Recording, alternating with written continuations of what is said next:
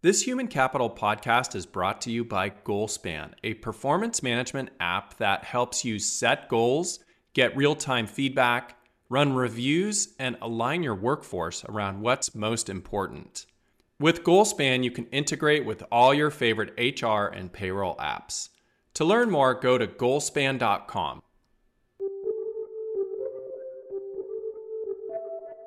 Welcome to the Human Capital Podcast. I'm Jeff Hunt. Today, we're going to discuss the connection between sports and business. These worlds are similar in so many ways, so much so that we can get sick of hearing people at work use sports phrases like, he's a team player, the ball's in her court, stick to the game plan, let's huddle up, or perhaps time to play hardball. If you think about business and sports, what are some commonalities that come to mind for you? Some of the things that I think of are that there's fierce competition. They both require strong leadership, teamwork, strategy, and performance measurement. And today I've invited a guest from the world of college basketball to join me on the podcast. St. Mary's men's basketball coach, Randy Bennett, inherited a team back in 2001 with a 2 and 27 record but since then, he's transformed the Gaels into a team that is now recognized nationally as one of the top non Power Five programs in the United States.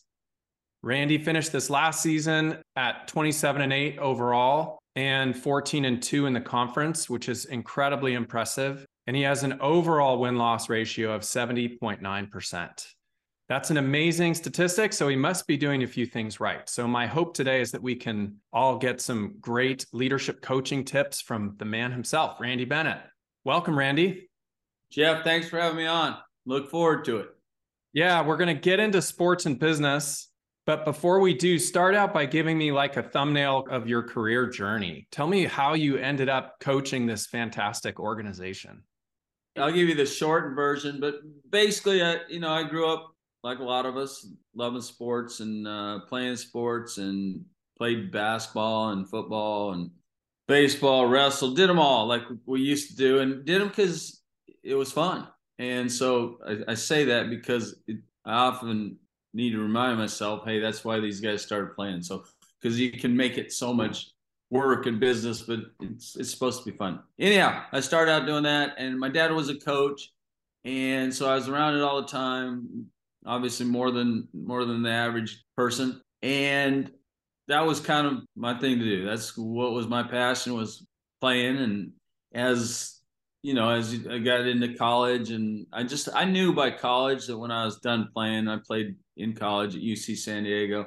But uh i knew i wanted to coach. And uh i, I actually did a my major was a pre-med major is animal physiology down at uc san diego. So i was on a good academic track, but I knew what I wanted to do, and it wasn't it wasn't going to be animal physiology. So anyhow, after that, it was, and, and you have to do this in this profession. It is you just you jump in, get in a volunteer assistant or grad assistant position, and you're like, why did I just get this degree at UC San Diego and a, a, a science major, and now I'm going to work for free?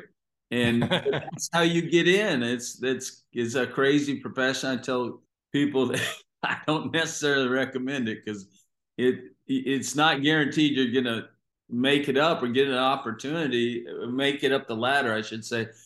And anyhow, I did it. I didn't get into it because I wanted to be a, a division one coach or I just did it because I like I knew I liked coaching and I want to be part of it. And then the further I got into it, and I was assistant for oh, I think 14 years. The further I got into it, the more I started figuring it out. All right, if you're gonna, you have to make certain decisions to put yourself in the right place to be able to get a head coaching job um, in Division One. I. I I wasn't thinking about that at all early on. I was just I just wanted to get in coaching and uh, loved it, and that was my passion. And then, but once I was in it in about late 20s, early 30s, I figured out, wait a minute, I better, I better be a little more strategic about this. And um, actually got turned down at University of San Diego as assistant there. And the head coach left, Hank Egan, and he hired me. So anyhow, he went to the Spurs. I thought maybe I'd get that job, but I didn't. They brought in another guy, and that's kind of when I figured out. Wait a minute, this thing, you better be strategic about it. So eventually, I was at St. Louis and as assistant, and I uh, St. Mary's job opened, and uh, it wasn't like I was dying to get this job, but I knew I knew the league. I'd been at University of San Diego for nine years, so I knew the league, and I was lucky. Honestly, I just Rick Majerus made a call for me, and I worked for Lorenzo Romar at the time. Anyhow, and he helped me, and just kind of my background as far as where I'd coached, being in the WCC helped. So anyhow, I, I was lucky, and I don't say that out of humility. I was lucky I got this job.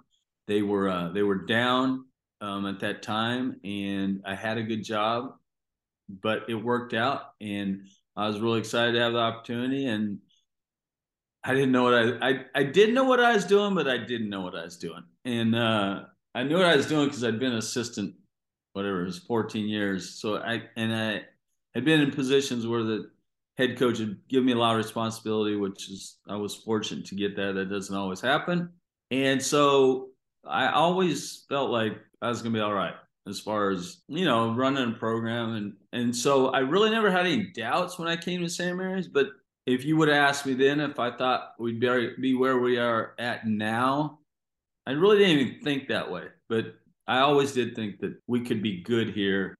I never I never really wondered on that, but uh, it's turned out even better than I thought. But I want to emphasize I was so so fortunate to get an opportunity. It, it, and there's been guys who've done as much as I had done at that point as assistants that never got an opportunity to be head coach. So I was really blessed there, and we'll always look back on it like that. Like you got lucky, you got a chance, and be grateful for the opportunity you got. I love that story, Randy, because there's so many pieces of it that are important. And like the moral of your story seems like A, follow your passion, which is exactly what you did. You followed your passion. You were on one path, but then you knew your passion was somewhere else. So you followed that. B, be strategic. So eventually, even though you're following your passion, you really got to take a look at what's around and make good decisions around that. And then C, take any luck that you can get because luck is a big factor, right? yeah. So is that sort of a, a summary of uh, of kind of that career, that career journey? Yeah, there's one one more piece is uh it was the next piece is I think a lot of people spend a lot of time worrying about the things they don't have and complaining about kind of complaint oriented. And I think that was never kind of, that was never part of my deal. It was make the big time where you're at. And I think that's a a good one to live by for somebody who's uh, trying to lead and trying to do something special with the opportunity to have. So I that's it's my approach now. I, you we all get there. We all get in these positions where we don't have this, we don't have that, or getting a bad deal here. But uh, as soon as you can get off that, and the quicker you can get into hey, we're gonna make this work. Let's, uh, you know, how you how you re- react to the hand you've been dealt. I think that's a huge deal in uh, having success. You, just your attitude. Yeah. Was there any one person that really inspired you along the way? Oh, many, but mostly, I mean, my, I said my dad was a coach, so unknowingly at the time, he was painting the picture for me and probably unknowingly to him, like he was just living his life, but I'm there watching it. And so every day, every night, and see what it's like to be a coach. And obviously, it was something that I thought was pretty cool. It would be, I don't know, it just kind of was happening when I didn't even know it was happening. But now that I'm older and I look back, like, why do I think this way? Or why do I, how did I end up being the way I am? A lot of it goes back to that. I worked for some really Mike. I, I was lucky. I had really good coaches like junior high, high school, and junior college, and then even at four year school. And then when I worked, I worked for a guy named Hank Egan. That's the first guy I worked for. And he's just a, a guy with great integrity. And again, at the time, like that's the first guy I was working for.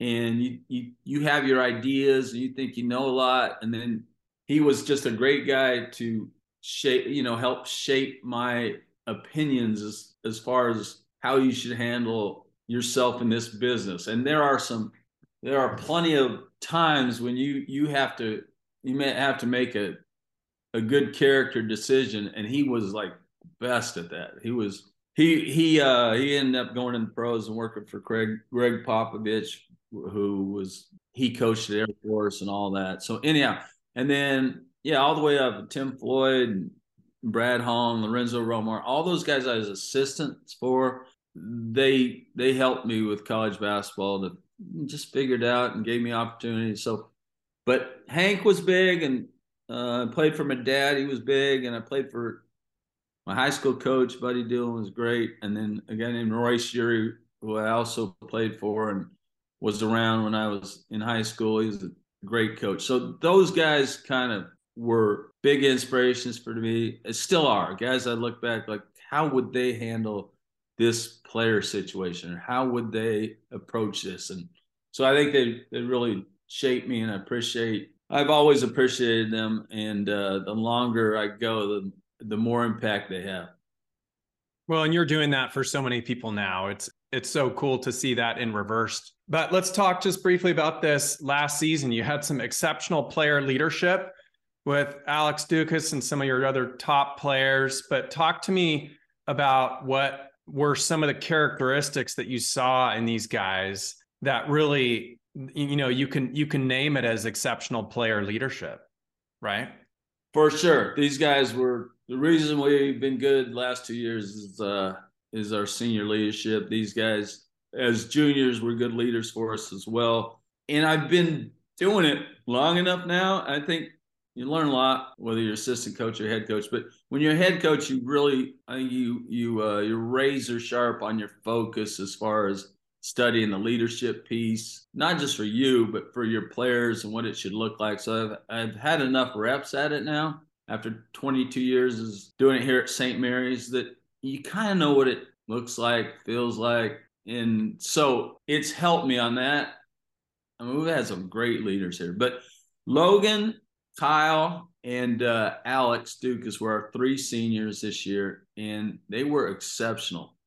Usually, we pick one guy. We call it. He gets the leadership tie, and he's kind of he's the gatekeeper for our program, so to speak. Like, make sure that we just entrust him with our program. That he's gonna he's gonna make sure that talk in the locker room is right on the court or right off the court or right. We know that basically he's a a coach is a player. And uh, if that guy's good, we're good. It's pretty much that simple. But we had a group like Logan and Kyle, they're exceptional leaders for numerous reasons, but and then Alex was as well. And so for the first time, we went with it's usually a one man job and uh, put a lot of responsibility on that guy and a guy who can handle it. But this, we thought all three of them were good, so we went with three people which I don't know if we'll ever do again, but we did because we thought all three of them were good. And they were just, that's kind of tricky too, because who's really leading it? Right. And anyhow, they did an incredible job just caring about our program and, and caring about their teammates and, and really kind of owned it as a group. Each one did it in their own way. So it's kind of fascinating to, to watch. And, uh, they really couldn't have done a better job. There's the obvious things like, all right, we we always played hard. We you could count on them to show up every night, and they took pride in that. And they would have set little goals for their team, and it, they only work if they set them and they want to achieve them. And so they were good on that. They're good on the follow up. We had of our ten players this year, we had four freshmen, and it's usually wow. That's usually a lot and uh, but they got those guys right. And I think their biggest goal, and this is where they were unselfish in that they want to leave the program in a better place than when they came in. And with our program, that's hard to do because we've had some we've had some runs where we went 29 wins, 29 wins, 30 wins, three three consecutive years. No doubt. So they had come in right shortly thereafter that, and they they embraced it. They really took it to heart, and, and they still do. I mean, they're still around until graduation, but it mattered to them a lot that they left our program in a really good place. So they were special for a lot of reasons, but I think eventually they they cared more about their program than themselves, which is when you can get that, you got a chance. That's a great way to encapsulate it. It's really the the teamwork mentality. It's denying yourself and and really putting the team first. And like I said in the intro, so many of these principles are just applicable to business. You also mentioned a lot around integrity and making sure, for instance, talk on the court and off the court is the same. So there's it's congruous, if you will, right? Yes. You know, setting these goals that they can achieve so there's no hypocrisy, right? It's not like you got to do as I say, not as I do. I'm going to do this and I hope you're going to rise to my level, right? Right. The other thing I heard you say is that, you know, it's tough when you are building an organization and you're such a high performing organization. I've I heard you tell a story once about personal best and and so I'm wondering if you can talk a little bit about personal average versus personal best. Yeah, so so I was talking to a sports psychologist. I, I happened to end up on a, a, plane flight with him from the East Coast all the way here. I didn't know him or anything, and we started talking. He he was actually a sports psychologist for the uh, uh, U.S. swim program, U.S. Team, yeah, the Olympic swim program. So anyhow, uh, so they do a lot. You know, you're always trying to get your personal best, personal record, PR when you swim and all that. And he said they made a, a change, a slight change that really helped their performances as far as medaling. And, and, and it really was a big change in their U.S. swim program in the positive. And instead of shooting for their personal best every time they swam, they changed it to beat your average every time. And because you're going to fail most times if you're trying to get your personal best every time.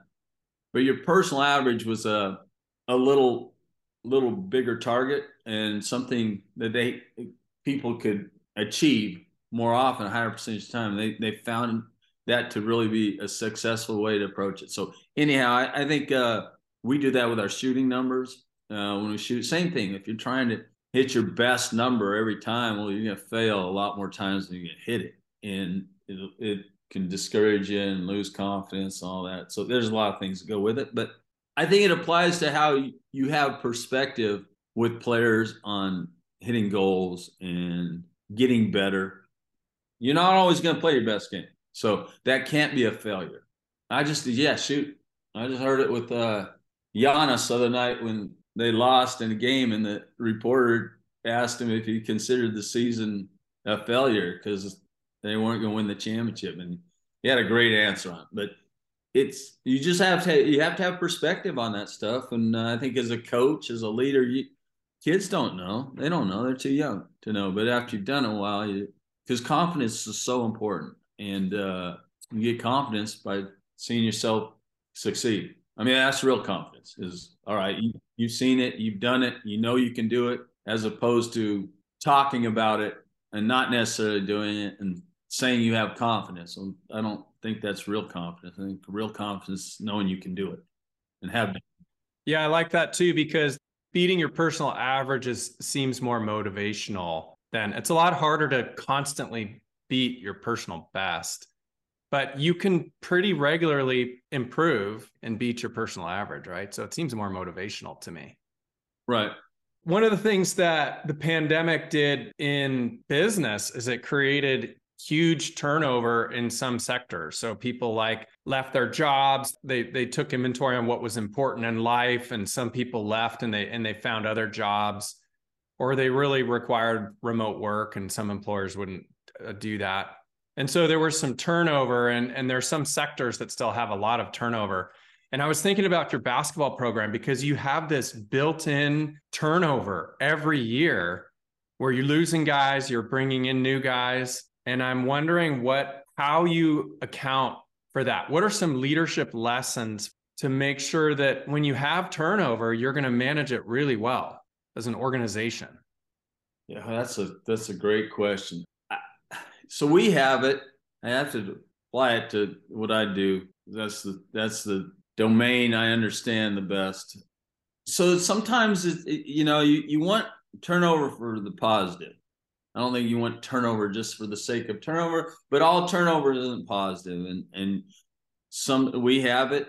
I have it in my coaching staff, and I have it with players. And I think you, you have to have a plan, and then you have to have a you have to have a plan A and a plan B. For me, a plan A is like with the coaching staff, you want your want your guys back. Like continuity in coaching, I think it's a huge advantage. And if you're turning over coaches every year and you never have guys who are familiar with your program returning, it's a problem. It'll end up hurting you. So I'm a believer in what we're doing works. I believe in what we're doing. And so you get people how you recruit them, or you get players or coaches how you recruit them. So I think you, you're upfront with them about, hey, here's what we're trying to do. Here's what our expectations are.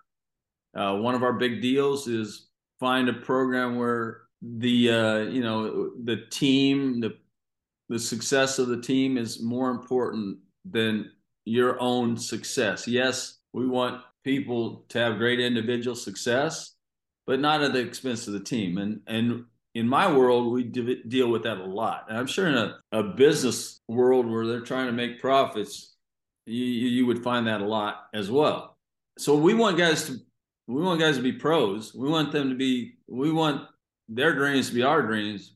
But for those things to happen, we need to have success as a team. So we and we really see it. You always see it, but now Uh, our our deals changed a little bit, and the selfishness can be more of a factor now. So our plan is address that on the way in, not once you get there, and that is for coaching and it is for players as well. So I think that's the deal. Do a good job, bring them into your program the right way, so it's not oh all of a sudden you're changing the game plan here. And and I think people who think team and think that way are attracted to you know they're attracted to what we're selling, and that's what we're selling. So I, I think that's a I think that's a key deal, and we have to do it all the time with recruiting, with players, parents. Um, some I think now one of my biggest deals is let me all right, I talk to the recruit, I know the recruit, I like let me talk to the parents because those parents will influence those kids how are they going to handle adversity and handle success and all those things so you want to recruit good ones and then you don't want to lose them before you think you're going to lose them but there's times when hey you have a guy who's exceptional and he can go pro well that's a good thing yeah but and same can happen with an assistant coach. I mean, I've had so many that have gone on to be because they were good, they've been able to get a head coaching job. That is like the ultimate win for a head coach is when you see an assistant be able to go because they're so hard to get get a head coaching job at a college level. So those you, you have to have good perspective on that. Yes, you're losing him. You're losing a good one. It's going to hurt you a little bit. That's what you wanted from the get go. And same with a player. If a player gets that good, and we we we had Patty Mills left after his second year, and so we have guys that sometimes are like that. But you have to, I think, you just have to have have thought it through, have a good game plan, and and team before individual. But if an individual is just uh, you know uh, above the line outlier, you have to embrace that and help him get there. And so I think there's a lot of factors going in that, but you want them to care about your program, you better make sure you care about them.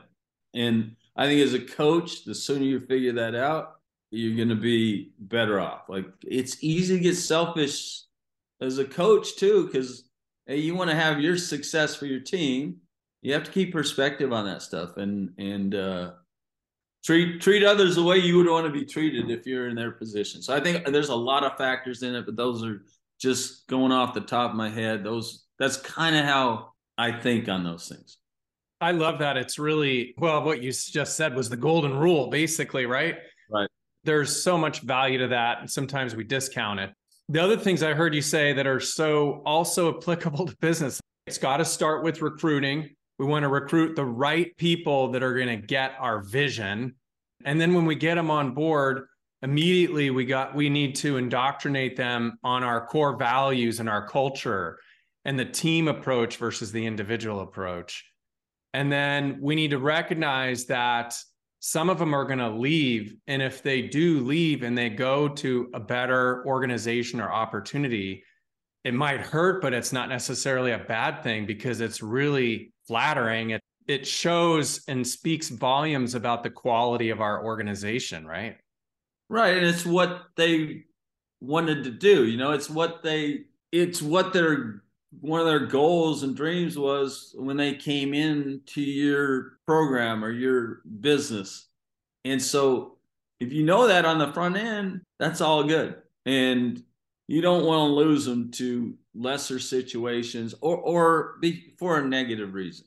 It's so easy to get get caught up in your own deal as a as a leader and you you may have you may be the controller on it, but you have to be careful care about what they think about too. That doesn't mean you're you're gonna lower the bar where you people can just be selfish and just use your program for their own personal benefit and and not really care about your program or your team or your business. There's a gray area there that you have to do a good job managing and I think you manage it by good communication and eh, good conversation, good communication, and good perspective. It seems like one of the most valuable skills as a coach is to actually reduce dependency on yourself. So the players or my employees are essentially coaching themselves, at least when they're on the court. And I'm wondering if you can speak to that. Is that a truism that you want them to be so empowered that obviously you're going to give them guidance along the way but the machine is well oiled and it's running on its own. It's uh it's a it's a great conversation. It's a great question. That's what I do is think about this stuff all the time. And the answer is yes. Like I always tell our team, we'll be as good as our senior leadership. And because they should be your seniors, sometimes you'll you'll get a a, a special one that like Dellavedova was leading when he was a Oh, he's a sophomore. He would shoot. He was one of the leaders as a freshman, but he just kind of had to figure out where you could fit in. But anyhow, he was he was running the show as a junior for sure, and he was outstanding. But usually it's your seniors, and we tell them that because it's the truth. But that by that time they should know your program. They should have witnessed some other good seniors leading before them so it's uh it's huge if you want to be good. And hopefully you're developing leadership all the way up with your guys. So when they get this opportunity by the time they're junior senior year it's it's not just talk. It's it's going to happen and they're going to care about it and they're going to be doing what you've been telling you know preaching to your guys since they were freshmen heard the same old stories heard the same messages but now they're carrying the message. They're taking care of it because you're not as a coach you're not around it. You, are not you're not with them friday saturday nights when uh, they need to make good decisions. I mean there's you can there's more than winning games on the court. You have to win them off the court too. And uh anyhow and then with your coaches at least with our staff like i want guys that i mean a lot of our a couple of my coaches assistants. They played here and they were leaders here and they were captains here. So they're very good because they they've been through it. They did it. When they talk to players, players know that hey, they they've gone before me and done it. So they listen. Anyhow, you want you want your assistants to be thinking like head coaches. They have a lot of responsibility and with that hold people accountable. You you want that. I don't want assistants that are just standing around and and they don't get a lot of responsibility or a lot of opportunity. I, uh, our staff, my assistant, it is totally a team effort. I it's I wouldn't go anywhere without them. Like I I couldn't get anything done without them. So I'm careful who I hire because I want guys that are going to be capable of doing that as soon as I get enough experience. And so, yeah, it's we'll be as good as my staff is, and we'll be as good as our leadership within our program, primarily our older guys. Randy, before we switch into the some lightning round questions, what's been your biggest learning over the past 22 years at St. Mary's? Yeah, I would say patience and perspective. I think a lot of young guys, I was no different. You think you have it figured out and everything's pretty much black and white. It's it's not. It's there's a lot of gray because everybody doesn't see the world the way you see it. Even like I think it should go this way, and, and you can do all you want to make sure you get guys that are coming into that and they know what they're getting into, but they don't necessarily know until they're in it, and they may have some different views on how things should be handled or how they should be treated and things like that. So I think, uh, yeah, there's a lot of gray. And when you're young, you don't understand that. As you get older, I think you're a little more patient. Makes sense. Okay, some lightning round questions. The first one is What are you most grateful for? A lot of things. I've been blessed in so many ways, but I, I would say uh, most grateful for my family and you know my parents, my sister, and then my immediate family that I have now with my two sons, Chase and Cade, my wife Darlene. Yeah, you're not getting anywhere without them, and so that's what I'm most grateful for. What's the most difficult leadership lesson you've learned over your career? I think the one I just told you: be patient, and everything's not black and white. There's gray areas, and there's certain things you have to. Hey, these are standards that have to be upheld, but there's just not many things that are just black and white. And uh, so I think I, I, you learn that through experience, and you don't even know you're learning it. Eventually, you look back on it and you figure out well, that was pretty pretty important. I made that adjustment. It's amazing what a few clicks on the odometer can do, right? Yes, exactly. okay, Randy, who who's one person you would interview if you could, living or not? Yeah, great question. Uh, one guy I have, you know, I was able to spend time with.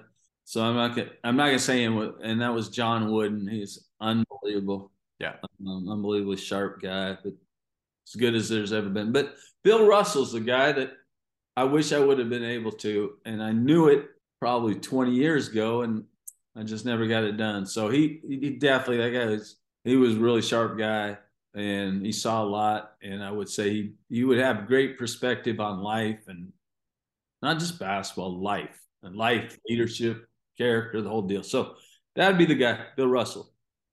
Do you have a top book recommendation? Any books, leadership or otherwise? Yeah, so there's a lot of good ones. I think uh, one that comes to mind, and I, I actually read it about every two years, is uh, Life of Observations by John Wooden. And it's just a it's a quick read, and if for coaching and leadership, it's it's great, and I recommend it to any. I when I speak at things, I recommend it to coaches and parents. It's an easy read, and there's so so many little simple. Have you ever read it? Yeah, I've got it on my podcast website under the recommended books list. There are so many simple things that you're like, gosh, that's so simple that you'll it just reminders. That's why I read about it every couple of years. And uh anyhow, that guy obviously knew what he's doing at a high level. There's another book, Practice Makes Perfect, but not it's perfect practice makes perfect. And it's just uh the 20 20,000 hours deal is in there and it's just the, the whole book on that. I'll get you the name of it. Um but I read it and I wish I would have read it earlier in my coaching career. Basically, it talks about the guys that are like Tiger Woods. He's swinging a golf club with his dad, watching him in his garage when he's like three, four years old, and you get what? What is it? Ten thousand hours? Ten thousand hours. Yeah, yeah. I don't know if the hour amount is exact or right in reality, but the perfect practice is right. Like there's going in the gym and shooting, and there's going in the gym and shooting correctly and have some eyes on you. So everything I try and do with our program, our players, is that I mean I constantly, you know, I get work beats talent, less talent works. And I'm a big believer in that. And that book um, kind of doubled down on that for me. So I think that's big. You have to work, and but there's more to just working. You have to work right.